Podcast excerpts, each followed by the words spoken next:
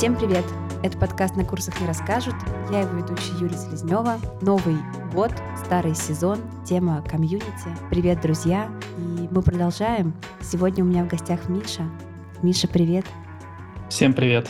Миш, я тебя нашла в интернете, в сети, в компьютерной, в Телеграме, в канале у Карины. И была впечатлена тем, какие темы ты затрагиваешь, о каких а, людях говоришь, какие мероприятия организуешь. И очень меня это все заинтересовало. Я пошла копать немного про тебя и выяснилось, что ты создатель или кофаундер или фаундер проекта Brainify, которым я когда-то тепло восхищалась, когда работала в икре. И кроме этого, ты сейчас создаешь сообщество, строишь сообщество и развиваешь его. И вообще какой-то ты человек абсолютно многогранный и интересный для меня. Поэтому давай начнем с того, что Расскажи немножко о себе нашим слушателям, чтобы они точно так же, как и я, удивились, какой классный у тебя профессиональный и не только путь.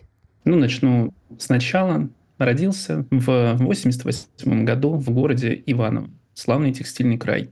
Люблю говорить о том, откуда я родом, потому что мало кто знает что-то интересное про Иваново. А, когда встречается оттуда какой-то человек, дает лишний повод об этом подумать и поискать. Дальше подробно свою биографию рассказывать не буду. А, учился, переехал а, в 2013-2014 году действительно занялся созданием своего стартапа Brainify, про который ты, Юля, сказала. Я был первым фаундером, но ко мне довольно быстро присоединились еще два человека в качестве кофаундеров, поэтому я обычно о себе говорю как о кофаундере. Хотелось сделать что-то полезное для людей, выбирающих свой профессиональный путь. Так мы построили Brainify. Ну, получилось, um, кажется. Сейчас-то как ты оцениваешь? Получилось. Получилось, с учетом того, что сейчас э, проект не активен, э, наверное, получилось все-таки не до конца. Но это отдельная история. Если нам захочется, мы, наверное, об этом тоже можем поговорить. Но да, на каком-то этапе все очень даже получилось. Нам удалось помочь нескольким тысячам людей подумать осознанно о своем следующем карьерном шаге. Очень многие вдохновлялись, мне кажется, вашим проектом. Вы были такие немножко в, в авангарде. И многие образовательные проекты брали себе какие-то подходы, и я лично тоже. Так что вы молодцы, были для нас источником вдохновения. На самом деле, мне кажется, это было довольно романтичное время, не конкретно про Bronify, если говорить, а вообще про образование, потому что где-то в районе 2010 года появилась Курсера с обещанием э, революции в сфере образования, и мне кажется, это дало вдохновение очень многим людям себя в этом попробовать, потому что образование всегда воспринимается как один из таких рычагов, через который люди меняют или могут изменить мир. И сочетание каких-то образовательных методик и масштаба, который дает онлайн, это, конечно, звучало многообещающе. Не уверен, что все обещания были выполнены, но было вдохновляюще. Да, так, и что было потом?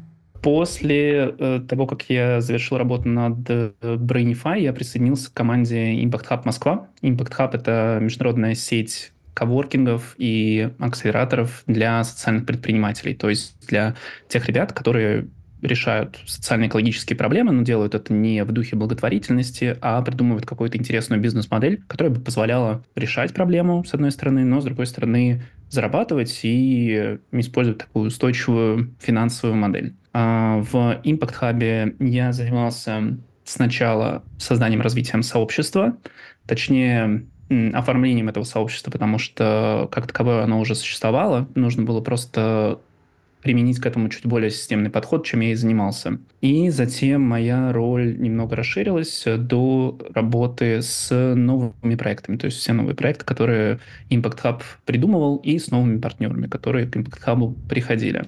А, я позанимался этим вплоть до 2022 года. Еще параллельно с Impact Hub а, начал работу над а, образовательным направлением в клинике превентивной медицины Life Plus, которая базируется в Петербурге, но с помощью сети интернет вещает на любую географию. Врачи Life Plus владеют классными знаниями, готовы этими знаниями делиться, и мы подумали, что можно на основе их экспертизы сделать приятный, интересный, полезный, образовательный продукт, который бы помогал внедрять э, правила здорового образа жизни, корректировать свой лайфстайл, так чтобы заработать себе побольше лет активной, красивой жизни.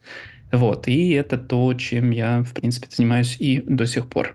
Расскажи немножко про uh, Impact Hub. Они создают как бы среду для того, чтобы привлекать туда предпринимателей, социальных предпринимателей, а ты как-то их между собой дружишь, настраиваешь связи, помогаешь им быть партнерами, да, вот это же это международная практика, они же по всему миру существуют, и везде такой у них фокус.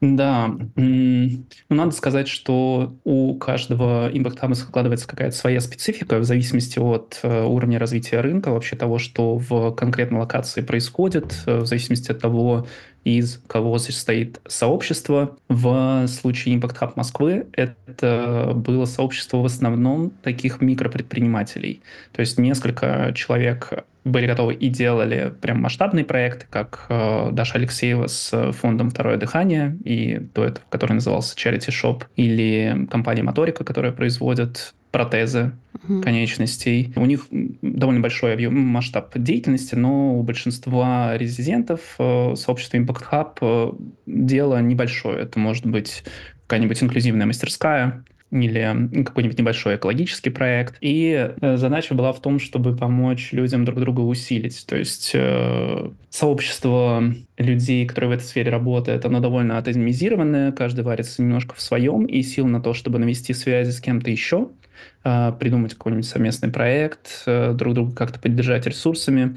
На этой энергии ни у кого не хватает из фаундеров обычно. И задача Impact Hub была помочь э, встретиться тем, э, кто э, работает плюс-минус в одной сфере.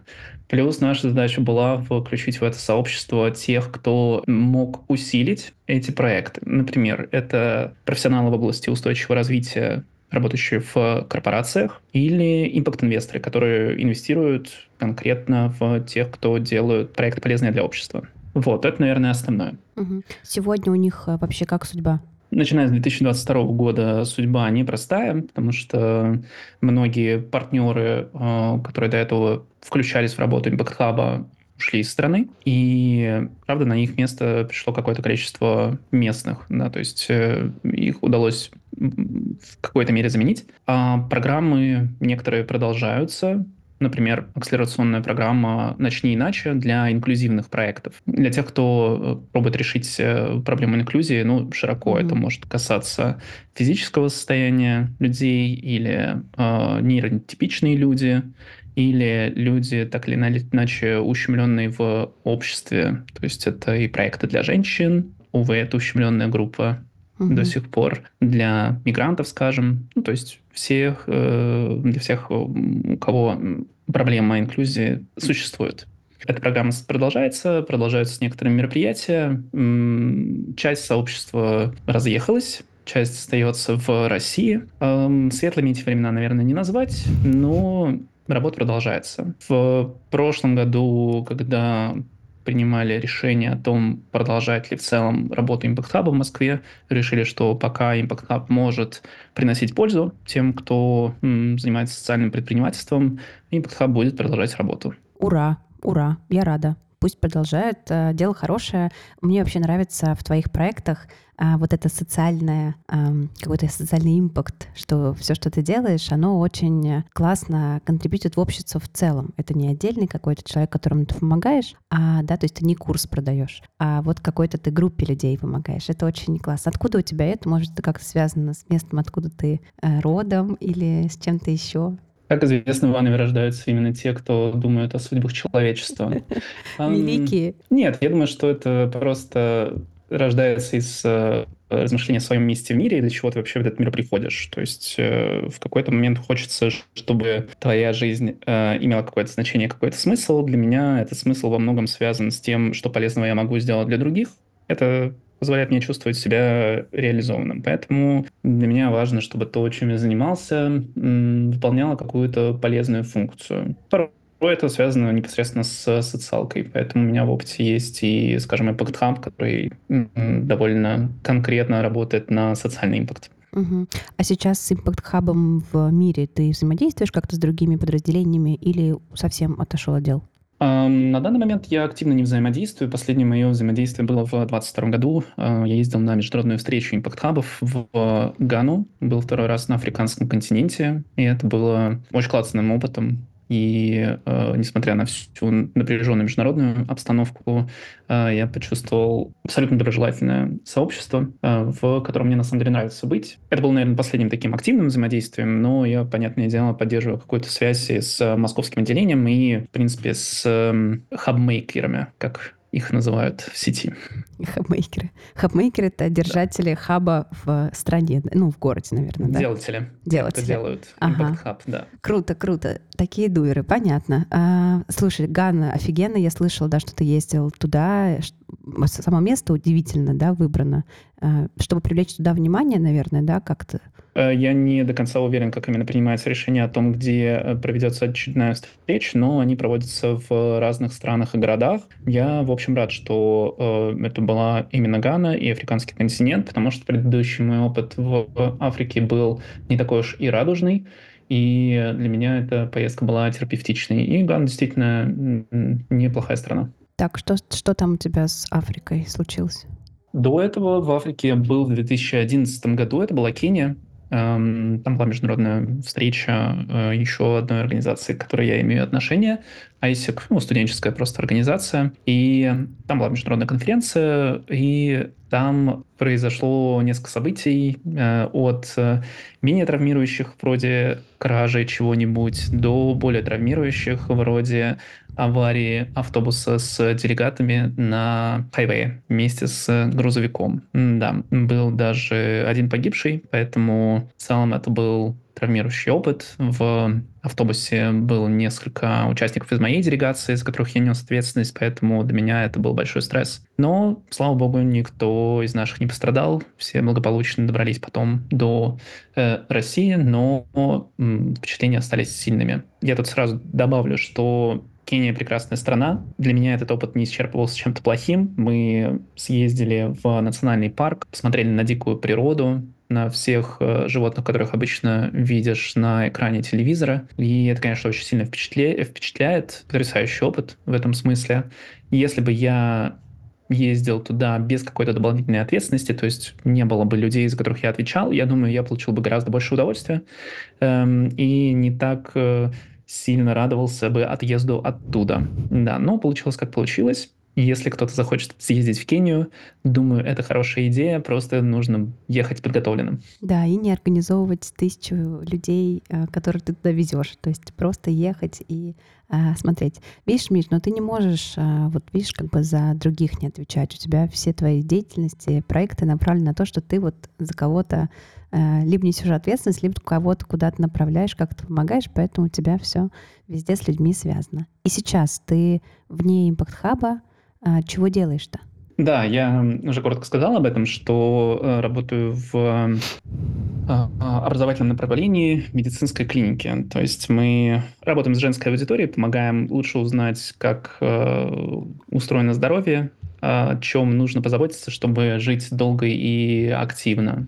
В большей части это связано с выстраиванием образа жизни, достаточно спать, питаться в соответствии с некоторыми принципами, разобраться с дефицитарными состояниями и так далее, так далее, так далее. То есть э, занимаюсь вот этим. Но это связано, ты как бы там как в роли какого-то продукта, ты определяешь... Продукт-менеджер, да. Угу, определяешь фичи, вы там что-то тестируете. Угу. А про Все лес верно. расскажи. Лесом тоже давно занимаюсь на самом деле. Где-то с середины десятых годов э, постепенно начал создаваться лес, которым я действительно сейчас э, тоже продолжаю заниматься. Это сообщество, сообщество друзей и приятелей, как я обычно о нем говорю. Людей просто близких по ценностям, которые друг друга поддерживают, э, вместе пытаются понять, что происходит в мире, э, которые ставят перед собой какие-то амбициозные, или не всегда амбициозные, но какие-то интересные цели. Вот. И да, лес — это место, где можно обменяться сейчас чем-то полезным. Ага, а можно сказать, что это такой баддинг, да, что ты можешь найти себе человека под какую-то цель, задачу и там затащить ее вместе? Так, это тоже работает, но это, наверное, один из use cases, потому что есть еще и другие. Например, Эм, вот из э, актуального люди обсуждают тему одиночества и как, э, что такое дружба и как э, дружбу развивать. Тут нет никакого баддинга, угу. но есть комфортная среда, чтобы это обсудить, обменяться опытом, ну и, может быть, разобраться, как дружить с людьми. Это очень для меня актуальная тема. Я ровно об этом полгода назад в эмиграции очень сильно задумалась, потому что э, вот есть теория слабых связей и сильных связей, да, слабые — это те, что наш там социальный капитал, вот эти там 100-150 человек, которых знаешь, а сильные связи — это те, с кем ты регулярно, чаще, чем зарядку э, делаешь, поддерживаешь связи. И делаешь это качественно. Да, вот не в проброс там закинул сообщение, а вот как бы поинтересовался, созвонился, нашел время и выделил для этого какое-то регулярное событие. И вообще, конечно, в эмиграции становится понятно, что дружба — это очень непросто и что должны там вкладываться все. Если хочется, особенно хочется, если сохранить именно глубину какую-то понимания контекста человека, то, что он переживает, а не формальная там погода, природа, о чем там обычно говорят по телефону. А сколько, Миш, людей в лесу, которые уже существует так много и долго? А, там 400 человек, немножко больше, наверное, ну, примерно так. Не очень большое сообщество, но для того есть причины. Угу. Давай для наших слушателей поясним, а то мы тут с тобой уже как будто в лес зашли, а они даже не успели. А, значит, потеряют нас сейчас на тропинке. А, есть некоторое сообщество вокруг тебя, твоих э, друзей, людей, знакомых э, или незнакомых людей, но чем-то тебе близких, которые за годы, годы, годы, годы собрались в некой среде. Что это за среда, что ее обрамляет, да, и по каким, ну, общим правилам, может быть, и нормам они живут? Ну, есть... Э, мне всегда довольно сложно рассказывать о Lion Forest. Это, на самом деле, правильное название. Изначальное название Lion Forest, э, которое русифицировано до леса коротенького. Э, удобно просто по-русски о нем говорить. Но да, э, изначально это сообщество действительно тех людей, с кем я был знаком лично и с кем мы совпадали по каким-то очень базовым ценностям. То есть сложно сказать, что у нас есть общий профессиональный интерес, скажем, что мы работаем в какой-то одной и той же сфере. Сложно сказать, что у нас есть прямо один общий интерес Гарри Поттер, скажем, да, то есть не могу назвать одного такого интереса. Скорее есть несколько каких-то базовых таких э, установок, э, которые важны, которые объединяют тех, кто в лесу находится.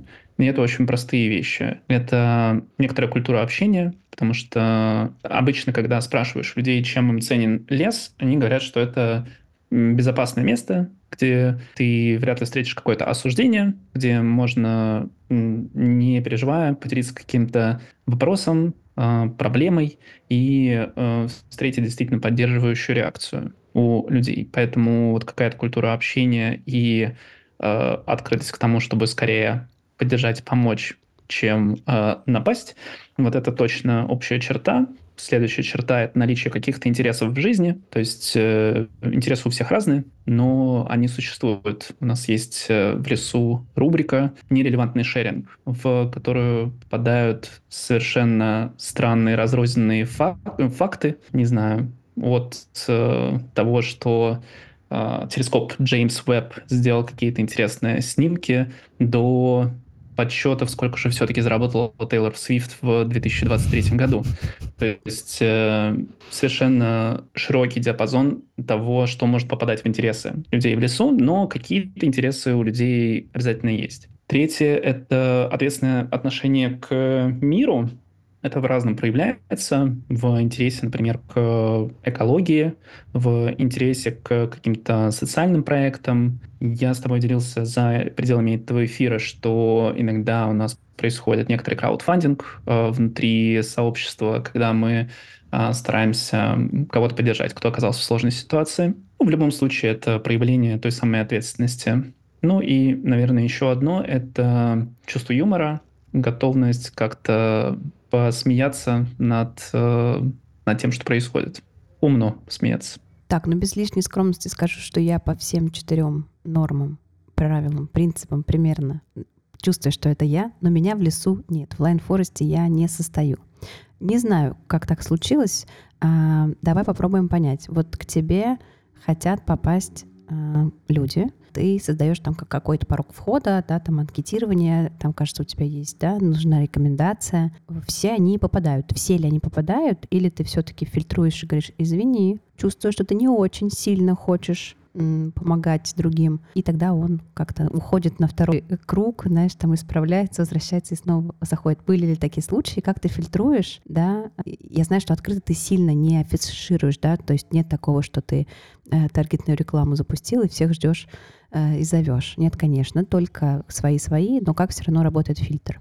Да, вообще на заре э, Line Forest, с создания Line Forest э, такой определенности не было, что нужно ставить какой-то фильтр на вход. И в целом э, препятствий для присоединения не было, кроме того, что о нем никто не знал. Да? То есть просто неизвестное сообщество, как ты туда попадешь. А был такой опыт, что кто-то из Line Forest писал какой-нибудь текст, статью на не знаю, тему того, как учить людей постарше, скажем. Повторюсь, Э, диапазон тем, которые внутри сообщества поднимаются очень широк, в том числе и такие темы. И мы публиковали такие статьи от э, имени сообщества на медиуме, и в конце в подписи ставили ссылку на э, сайт Forest, где кто угодно, в принципе, мог присоединиться к сообществу, если его заинтересовало то, что мы написали. И таким образом э, в сообщество постучалось несколько условно случайных людей, и когда это произошло, я задумался,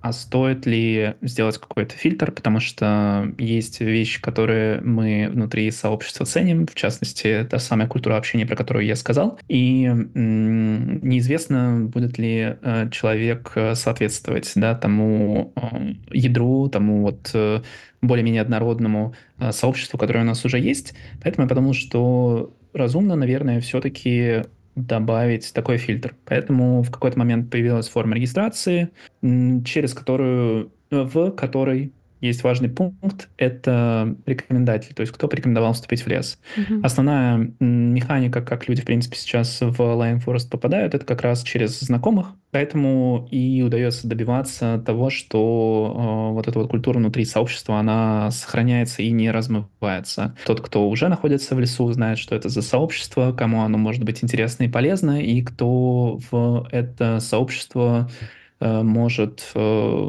войти нормально. Поэтому так мы и потихонечку-потихонечку прирастаем, когда люди приглашают знакомых. Дополнительно при входе в сообщество э, есть некоторый набор правил, он не длинный, которым человек знакомится до вступления, и у него есть возможность э, принять, не принять эти правила игры. И если он принимает, он попадает внутрь, и дальше уже ожидается, что он этим правилам следует. У нас за всю историю существования был один, наверное, случай, где человек эти правила нарушал, и общался недостаточно тактично. Мы тогда обсудили внутри сообщества, э, насколько для нас большая проблема. В публичном э, поле, то есть вы все вместе, это как бы на лобном месте там обсуждали? Ну да, это было... Ну, понятно, что когда возникает какой-нибудь хеклер такого рода, ты получаешь много личных сообщений о том, что кого-то не устроило. Типа, уберите его, он не мешает. Примерно так, да. Но м- мне кажется, что правильнее обращаться к сообществу в целом и разбираться с ситуацией, она насколько является для нас проблемной. Тогда выяснилось, что. Ну, ситуация является проблемной, а, человеку был предложен выбор, либо ну, как бы придерживаться тех правил, о которых мы договорились, либо покинуть сообщество. И в конечном итоге все закончилось его уходом. Но это был буквально единственный случай, когда правила реально были условно применены угу. для того, чтобы кто-то сообщество покинул. Угу. В целом таких ситуаций практически не происходило. Я сразу скажу, что это не значит, что у нас такое розовое единорожье э, сообщество, где все друг с другом согласны по каждому поводу. Это не так. Мы, на самом деле, достаточно часто спорим по самым разным поводам. И очень часто позиции не сходятся, но спорить можно по-разному, не соглашаться можно по-разному, делать это уважительно или неуважительно. Если это происходит уважительно, то все только за. Я лично люблю поспорить. Вообще, мне кажется, что цикл такой сообщества, он примерно такой верхний уровень из четырех где-то шагов, как похож немножко на командную динамику, что мы сначала как бы формируемся, уточняемся на уровне норм, типа что нам тут норм, что не норм.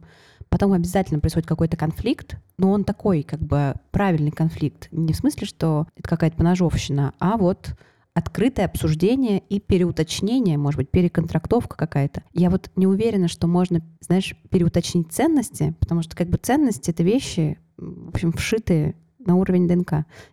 вот, поэтому тут можно их как-то там проговорить, какие-то другие вещи, аспекты, там, что-то такое. А, вот, но переуточнить, мне кажется, не работает. И потом может происходить в сообществе некий распад, то есть такой как бы э, расход на конгломерации, веточки, подчатики, что-то такое, э, где люди уже в своей э, там, теме, например, двигаются э, параллельно, не выходя совсем из сообщества, просто немножко отпочковываясь. И потом может вообще происходить какая-то пересборка, вообще тотальная пересборка, переосмысление, перевоссоединение, когда, не знаю, например, одно отделившееся от сообщества направление становится отдельным самостоятельным а, сообществом, а больше не участвует никак внутри вашего сообщества. Я сейчас это переживаю. У меня а, сообщество для образованцев, для людей, работающих образования. И за то время, что оно существует, люди выросли. То есть они построили там крутые какие-то карьеры, у них появились новые амбициозные цели и задачи. И я, например, как среда, там сейчас не могу им дать того, что им нужно, и я чувствую, как нужно разводить как бы сегмент этих людей просто для того, чтобы каждый находил свое, и я тоже, как бы мне тоже было интересно решать задачи, потому что я тоже изменилась. Вот, не знаю, тут интересно поговорить про твою роль, как ты там меняешься, как лидер. Ты передал эту ответственность изменением себя или э, вас там несколько, или у вас как-то еще это организовано. Но я прям вижу, что люди меняются, я меняюсь, и вот за, за этими изменениями должна вот эта пересборка сообщества происходить, и иногда это даже... Я планирую разведение, то есть я планирую второе сообщество для другого сегмента, других целей, других задач. Вот как у тебя с этим? Я сначала немножко хочу откликнуться на, про. Э, на тему разделения, о котором ты сказала, потому что в какой-то степени это в лесу тоже проявляется. И, мне кажется, проявляется в любом сообществе, ну, особенно в тех сообществах, которые преимущественно общаются где-то в онлайне. Да, там у леса есть э, офлайн измерение, но все равно большая часть общения происходит онлайн.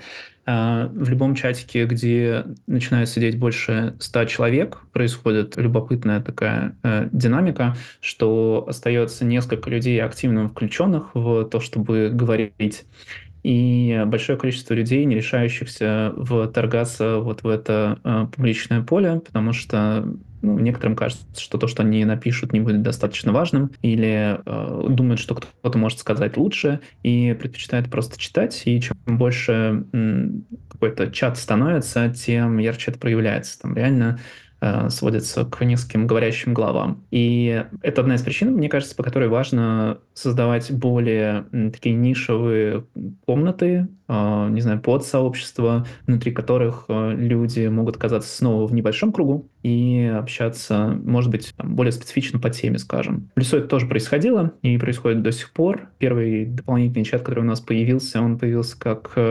громоотвод для мемов и всякого флода, то есть для того, чтобы не засорять эфир в нашем основном месте общения, мы просто создали чатик для мемов. Это, кстати, вообще интересная субкультура, которая у нас родилась там. Но суть не в этом. Э, появился этот чатик, а вслед за ним постепенно начали появляться, а иногда и умирать, какие-то отдельные места для общения для тех, кто занимается образованием, для тех, кто читает вместе книги, для тех, кто смотрит кино и хочет его обсуждать, э, для тех, например, кому сейчас интересен искусственный интеллект, или у нас есть чат, в котором мы каждую неделю достаем одну из карточек из метода Марины Абрамович и пробуем на себе одну из ее практик. Вот. Ну, то есть э, более такие камерные, уютные местечки, где э, человеку уже гораздо комфортнее проявиться как-то более активно. Поэтому, мне кажется, вот эти дополнительные, более нишевые какие-то места для общения, они важны для сообщества, которое разрастается. Да, ну, кстати, ничего, если они будут умирать. Я вижу, как они ничего. отпочковываются, умирают, потом возвращаются народ обратно в чат. И, в общем, да. Комьюнити-менеджеры, не переживайте, если ваш подчатик умер. Все нормально. Да, в свое время мы создавали чатик, э, посвященный крипте. И я вот думал, он умрет через э, два дня или проживет дольше. Но он прожил, наверное, неделю. Ничего страшного. Да, давай к твоей роли а, как лидера. Наверное, что я не упомянул еще в рамках этого подкаста, хотя мы с тобой это обсуждали, что я в свое время изучал и практиковал эм, метод работы с сообществами, который называется community organizing. И там есть э, специфичное понимание лидерства на самом деле, и оно важно для этого метода. То э, лидерство — это когда ты берешь на себя ответственность за то, чтобы помочь э, другим достичь какой-то цели, достичь какого-то результата. И для меня вот это понимание лидерства в сообществе очень близко. То есть для меня всегда было важно, что я не являюсь единоличным таким лидером, который тянет за собой сообщество куда-то. Для меня было важно поддерживать какую-то инициативу, которая в сообществе появляется. В принципе, вне рамок э, метода комьюнити органайзинга это тоже важно и работает. То есть, когда вы внутри своего сообщества создаете роли для людей э, внутри него, которые позволяют людям себя проявить, и что-то полезное сделать для сообщества и для достижения целей этого, этого сообщества. Вот. А в случае с лесом я регулярно стараюсь опираться именно на инициативу внутри этого сообщества.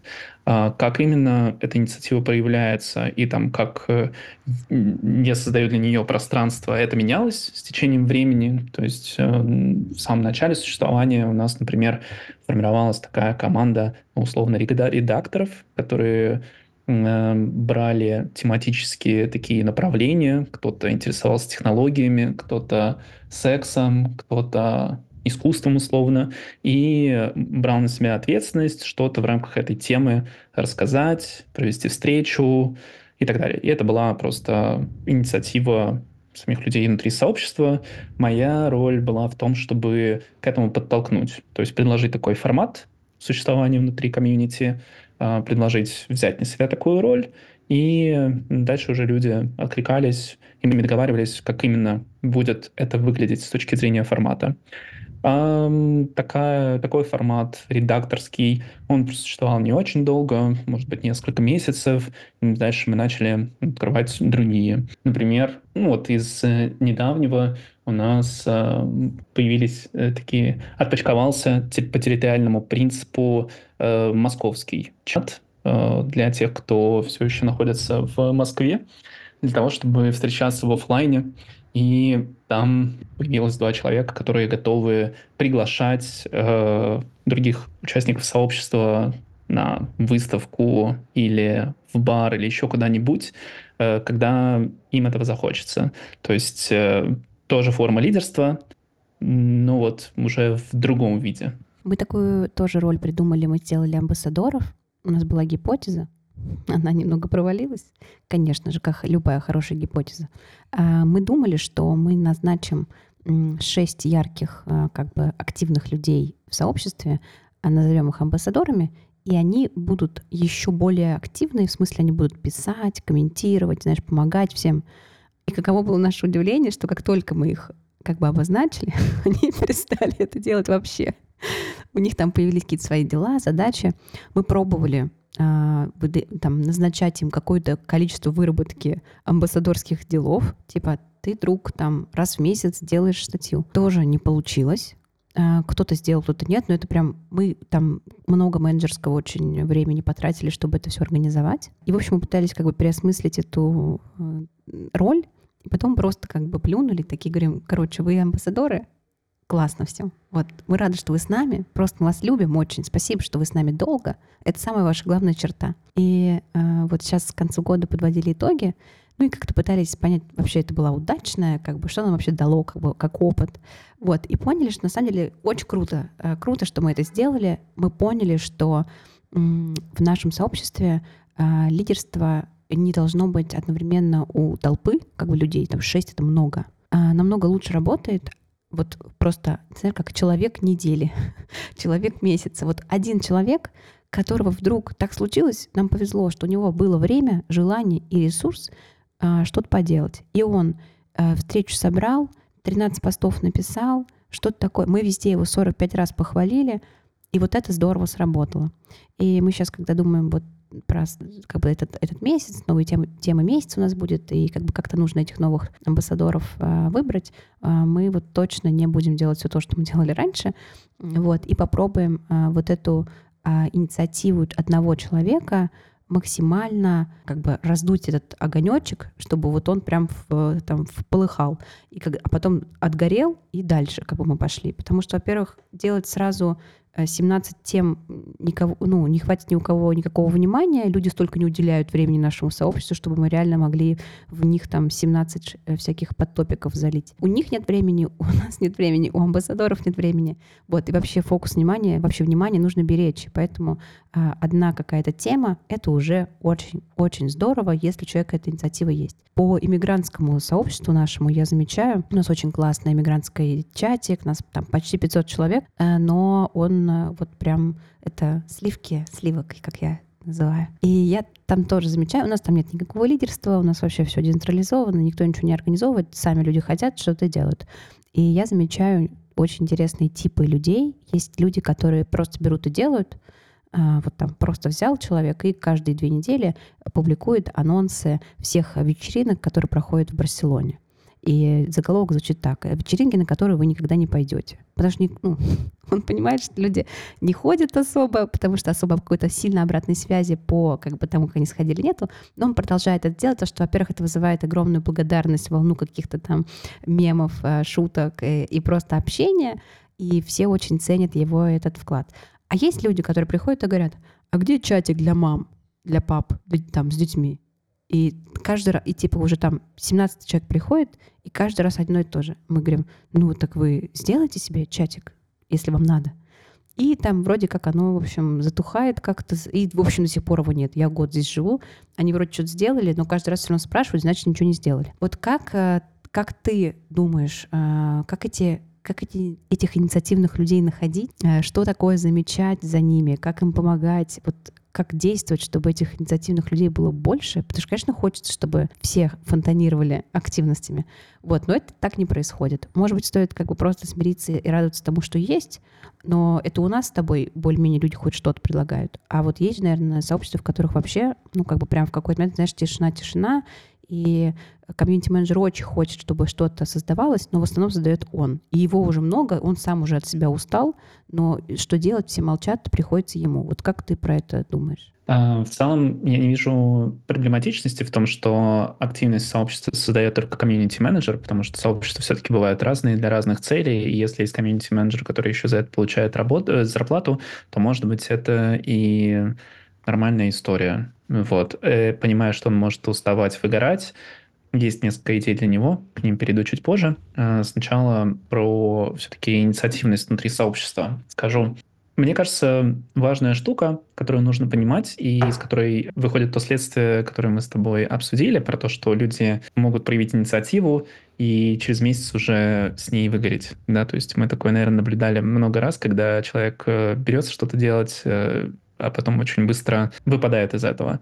Мне кажется, что у людей внутри сообщества есть какой-то накопленный потенциал того, чем они искренне хотели бы поделиться сообществом, что они для него хотели бы сделать. Но это всегда ограниченный накопленный потенциал. То есть э, лучше всегда исходить из того, что он довольно быстро э, исчерпается. То есть если ты хочешь вместе с сообществом разобрать какую-то тему, у тебя уже у самого произошла какая-то, не знаю, э, начальная подготовка, не знаю, ты что-то почитал, что-то посмотрел, готов написать даже об этом, но ты написал, там, не знаю, один текст, второй текст, провел, провел одну встречу, и после этого все, что у тебя было в качестве заготовки э, подготовлено, исчерпалось, и дальше это превращается в работу. Да? То есть для того, чтобы продолжать эту тему внутри сообщества лидировать, тебе приходится реально прикладывать какие-то усилия, что-то дополнительно читать, смотреть, придумывать.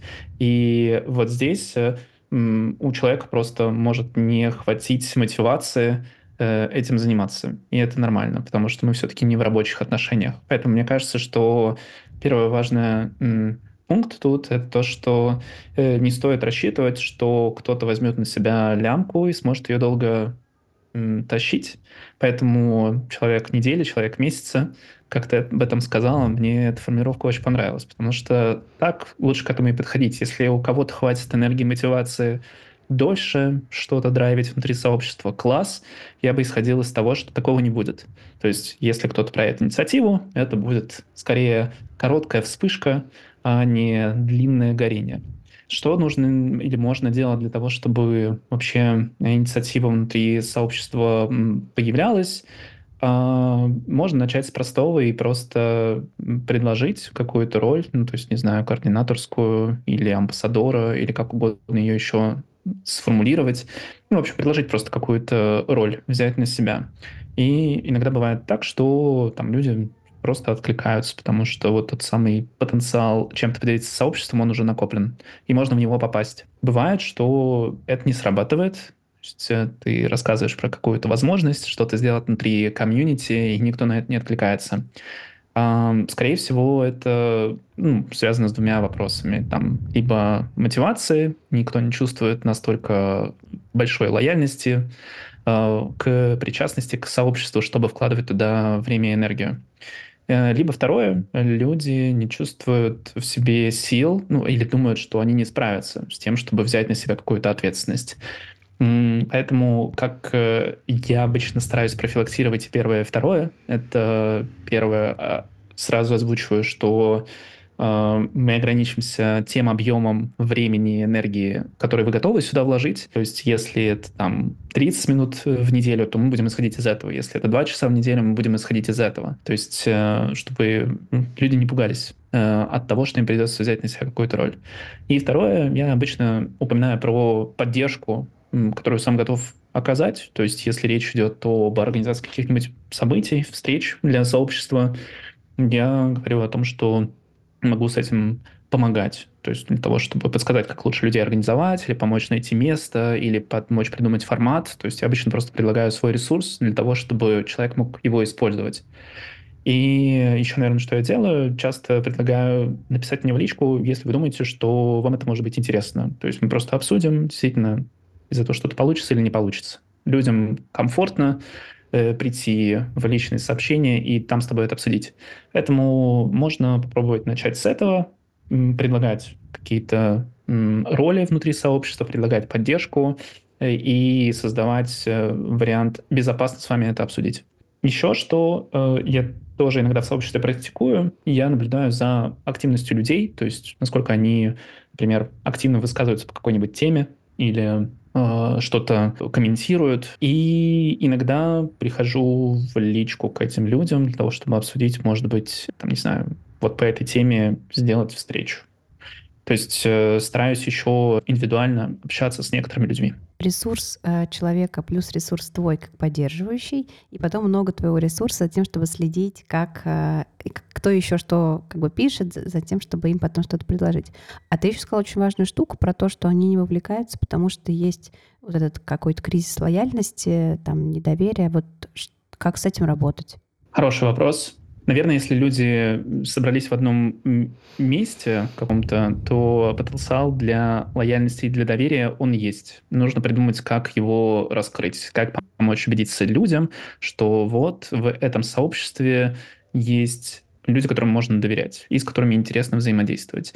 И мне кажется, что может сделать комьюнити-менеджер, это помочь э, участникам сообщества поговорить ну, условно, там, на ценностном каком-то языке. То есть просто помочь э, увидеть, что э, здесь действительно собрались не случайные люди, у которых что-то объединяет. Там это может быть интерес, это могут быть ценности, ну, то есть что-то общее. И там роль комьюнити-менеджера, наверное, в том, чтобы помочь людям увидеть это. Я прям... Как это делать, можно делать по-разному. Угу. Я прям приведу пример такой практики, которую я рекомендовала. Я помогаю, консультирую э, проект pp План. Это ребята, которые подбирают менторов для поиска э, работы за рубежом украинским беженцам. И у них как бы комьюнити менторское тоже, вот они его развивают. И э, я предложила практику найти общее между, то есть со всеми поговорить один-один, собрать э, некоторую информацию не о работе, а об личном каком-то контексте этих менторов и написать такой постик, где как бы продемонстрировать, а какие люди здесь собрались, рассказать о том, что в нас общего. И через неделю она пришла и говорит, так, Юля, я все сделала, у них нет ничего общего. Я говорю, так это же тоже хорошо. Мы как бы комьюнити-менеджеры, люди вообще э, очень позитивного мышления, нас вообще сложно расстроить. Значит, нет ничего общего, пишем, значит, о том, какие они разнообразны. И я говорю, всегда еще можешь выбрать меня, как бы я тоже там среди них, чисто подсадная утка. Говорю, можешь всегда на меня еще опираться, э, там, про меня какие-то особенные, там, больше вещей пиши или проси мне что-то сказать. Я буду как бы заводить некоторый диалог, чтобы люди не боялись, что я вот, что только комьюнити-менеджер говорит, э, здесь надо на стульчик какой-то вставать или что-то такое. Поэтому давай, я буду включаться, тебе, тебе помогать. Вот, но это очень приятный, такой прикольный пример, что вот мы как бы искали общее, чтобы продемонстрировать, что мы тут а, похожи. А вообще ничего общего нет. Типа все в разных странах живут, там, ну, в общем, разные интересы, разный возраст, ну, там прям буквально все. Я говорю, ну, давай тогда не будем, да, в общем, вымучивать ничего общего, давай напишем про разные. Такое тоже может быть. Да, один из инструментов, который у нас в лесу регулярно используется, чтобы показать вот эту вот общность, ну, точнее, нет прямо цели, наверное, показать такую общность, но это ощущение естественным образом появляется. А, я иногда провожу в лесу маленькие опросы по самым разным темам. В них э, всем очень легко поучаствовать, потому что обычно достаточно нажать одну кнопку для этого. И при этом всем обычно интересно поучаствовать, потому что интересно, что ответили другие. И через такие маленькие опросы можно тоже помогать людям видеть, что у них с участниками сообщества есть что-то общее. Например, я спрашивал про опыт психотерапии, там, как у многих участников э, леса он есть, и казалось, что довольно у многих э, такой опыт есть. И ты сразу для себя